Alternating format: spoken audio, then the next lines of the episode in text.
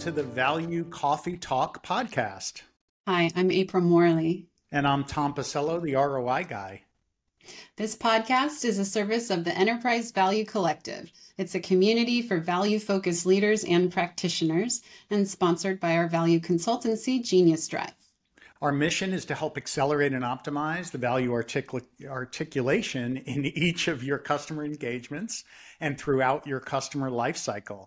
Uh, we're here with our coffee and our dirty chai, and our guest today is David Yockelson. He's a distinguished VP and fellow for research firm Gartner, my alma mater, and he covers there the art and science of product marketing, product led growth, and a topic near and dear to all our hearts, and that is value. Welcome, David.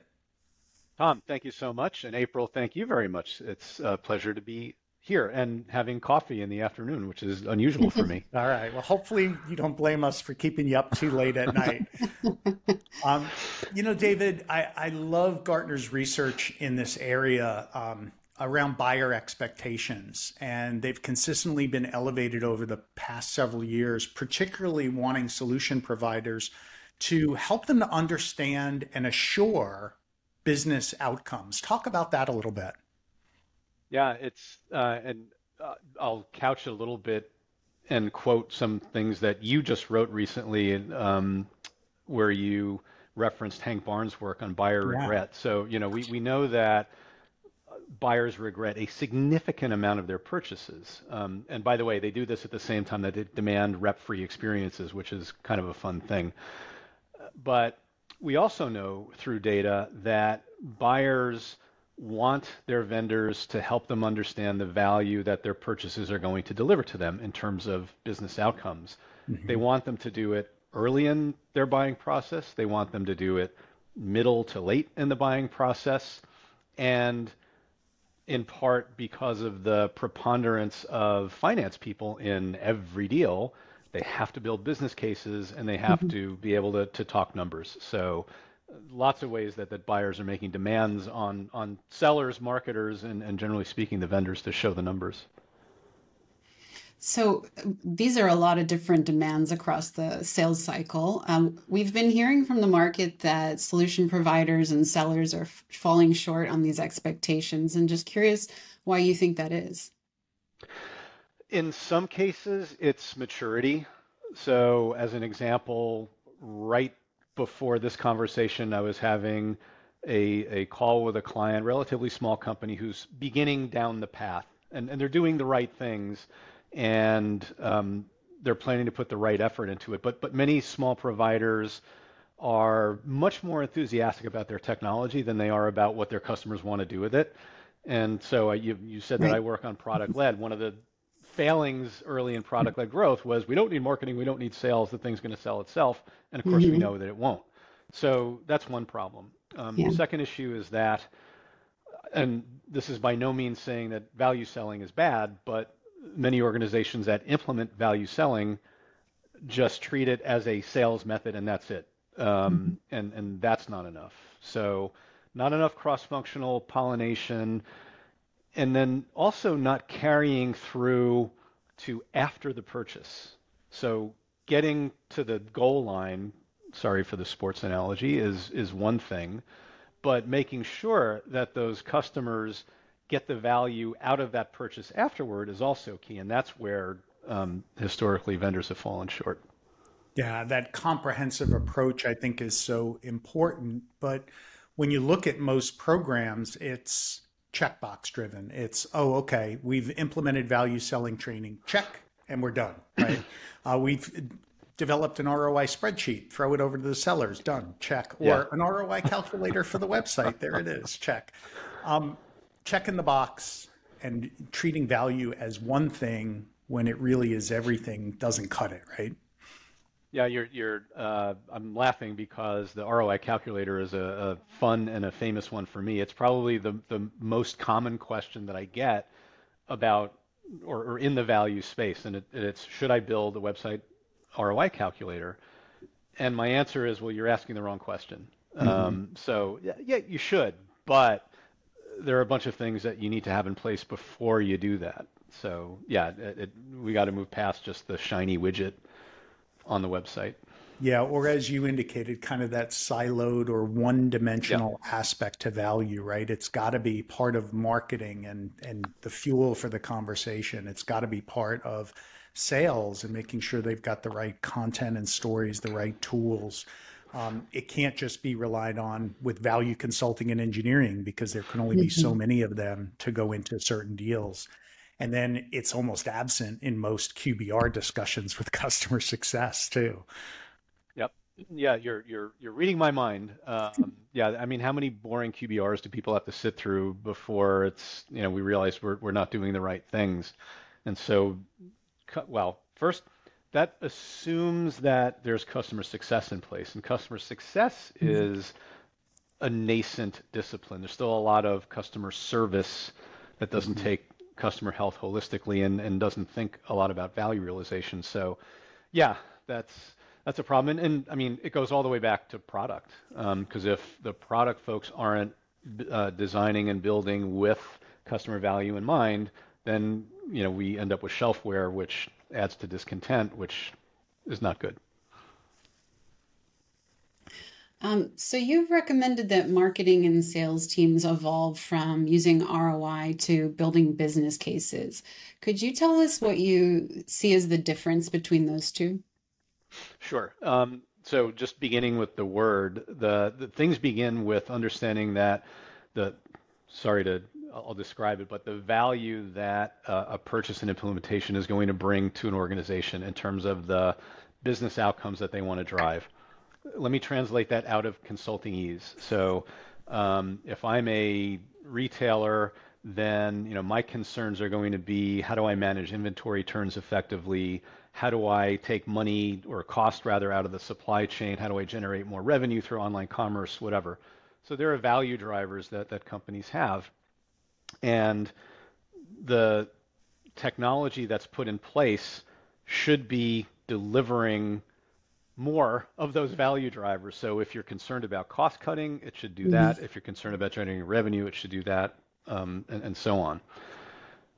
Most companies, however, like we talked about, start with ROI, which I think of as a defensive mechanism because it's bringing your price into it immediately, mm-hmm. and it's useless, if not wrong, um, to talk to talk about that at the start. You want to talk about the value of making the investment, um, in part because, to your point, April, the because business cases have to be built and spends have to be defended, the CFO and others in finance or controller or whomever have to understand why this particular thing is being undertaken and why this money mm-hmm. is being spent and why that money is um, better put to use on that tech spend versus hiring six more people or, or doing you know whatever whatever the other thing might be. So understanding the, the value of taking the action is the first important step. What difference is it going to make to my business, to my organization? Mm-hmm. And then we can talk about, well, given the immense value that this will bring, you know, the cost is such a small thing, so the return is so great, and so on.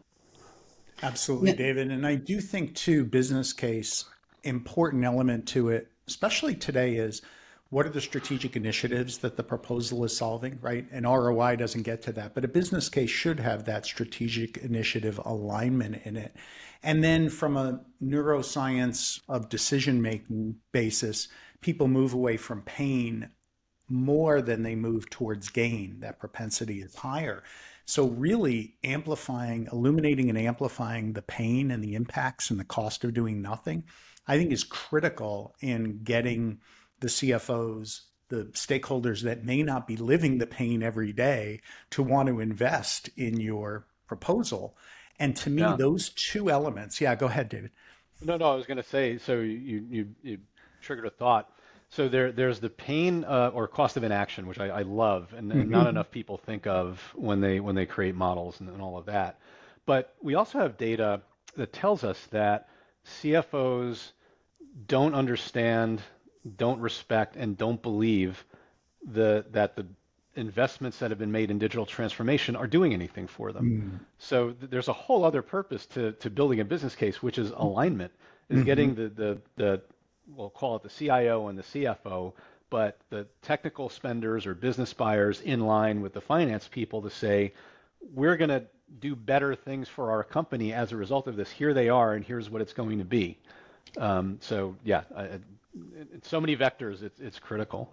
And then going on to Hank Barnes and the confidence or the lack thereof in the decisions, I think is another big driver that needs to be covered in those proposals because you can have a great great amount of pain that they're moving away from. It could be strategically aligned. It could have a great return on investment and a financial justification to it. But maybe they don't trust the results that are being documented. Talk talk about confidence and how important that is to have in the business case too. Yeah. Um, so the the background of this is, excuse me, is remember that buying teams have a large number of people in them. That the bigger mm-hmm. the company, the bigger the deal, the larger the buying team, and our numbers tell us it's somewhere between 10 and 14. I think 11 is the last number I saw on average, but there's a bunch of people that make a buying decision.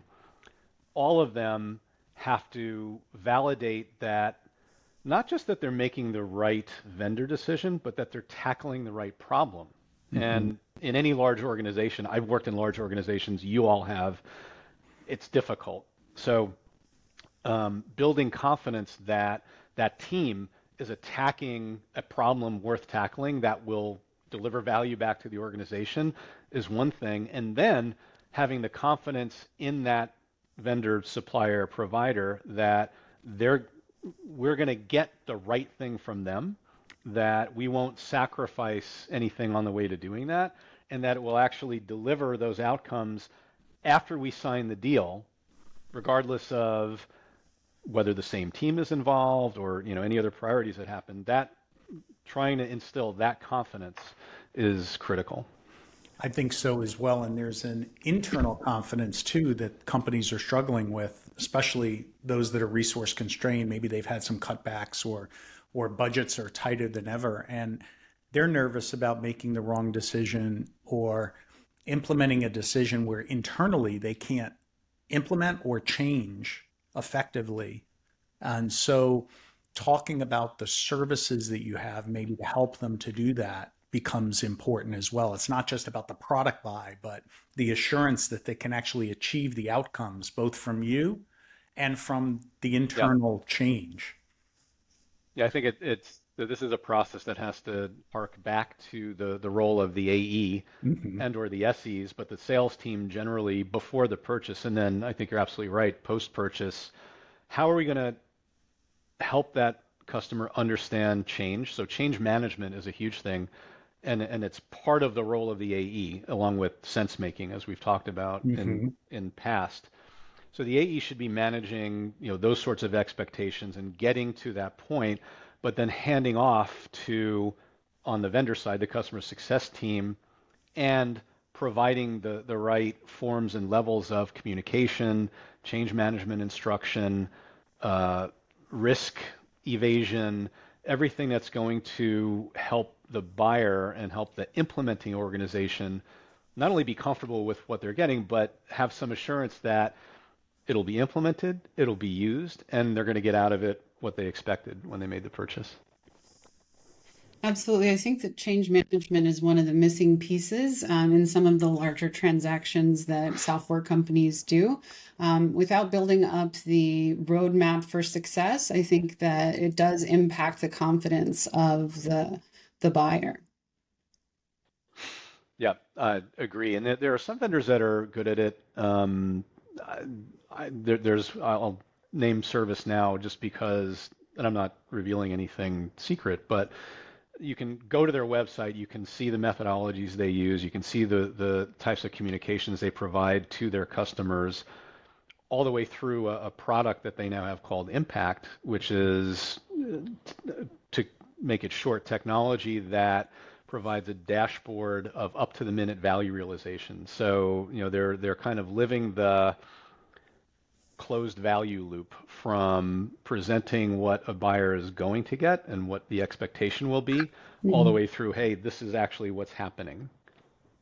And we'll see more of that. It, it's it's starting to happen. Um, but you know, there are I would say two handfuls today of, of vendors probably that are that proactive about doing it. Yeah, David, we're seeing the same thing, but there's almost every conversation they're either beginning to instrument or talking about instrumenting solutions to be able to do just what impact is doing for ServiceNow. So that's a great sign that we'll be eventually thinking of it like a life cycle, you know, throughout the entire customer engagement, throughout all the different groups, you know, product to BDRs to sales to customer success to product. Yep.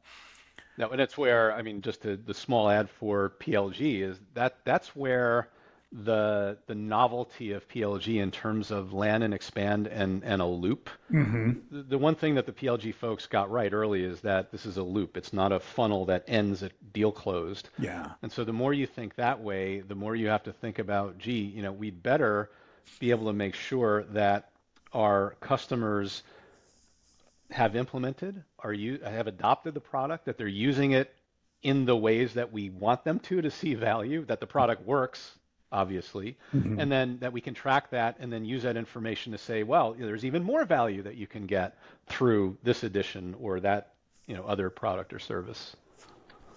Absolutely.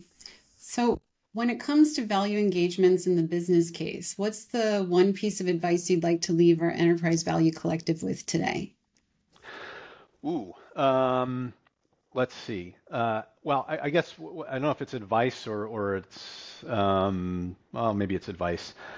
If you get this right, you're going to be really popular, and and and that may be a problem. Um, so, what often happens in organizations when you know somebody creates the Excel spreadsheet mm-hmm. and, and, it has the the value assessment and value levers and the metrics and all that sort of stuff and a seller closes a deal and they tell a friend and they tell two friends and pretty soon um, you know that person pre-sales person se product marketer has no life. Um, so my advice is plan to scale. Um, you know spreadsheets are a good start but it's not the be all and end all um, you want to try to automate this as much as possible but you you collectively as value professionals um, need to be aligned with not just the sellers, but like Tom was saying earlier, the marketers, with the customer success people. Because not only will this spread, it, it needs to spread, and there needs to be a consistency among all those groups uh, in terms of how they're speaking with customers about the value that they're going to get or have gotten. Absolutely. That full life cycle value approach is definitely the goal. And I'm excited to see as we progress toward it. Well, thanks so much for joining us, David. We appreciate you joining this um, Value Coffee Talk. Uh, it was my pleasure. I thank you for having me, and, and thank you for introducing the afternoon coffee into my ritual. Again, hopefully, we don't keep you up too much longer. Uh, please sign up for the Enterprise Value Collective on LinkedIn or on our geniusdrive.com website to stay in touch on the latest events, tools, insights around everything value. If you liked what you heard in this episode, pre- please hit the like button, subscribe to make sure you stay up to date on the latest episodes. And until next time, our Enterprise Value Collective, keep sharing and growing together.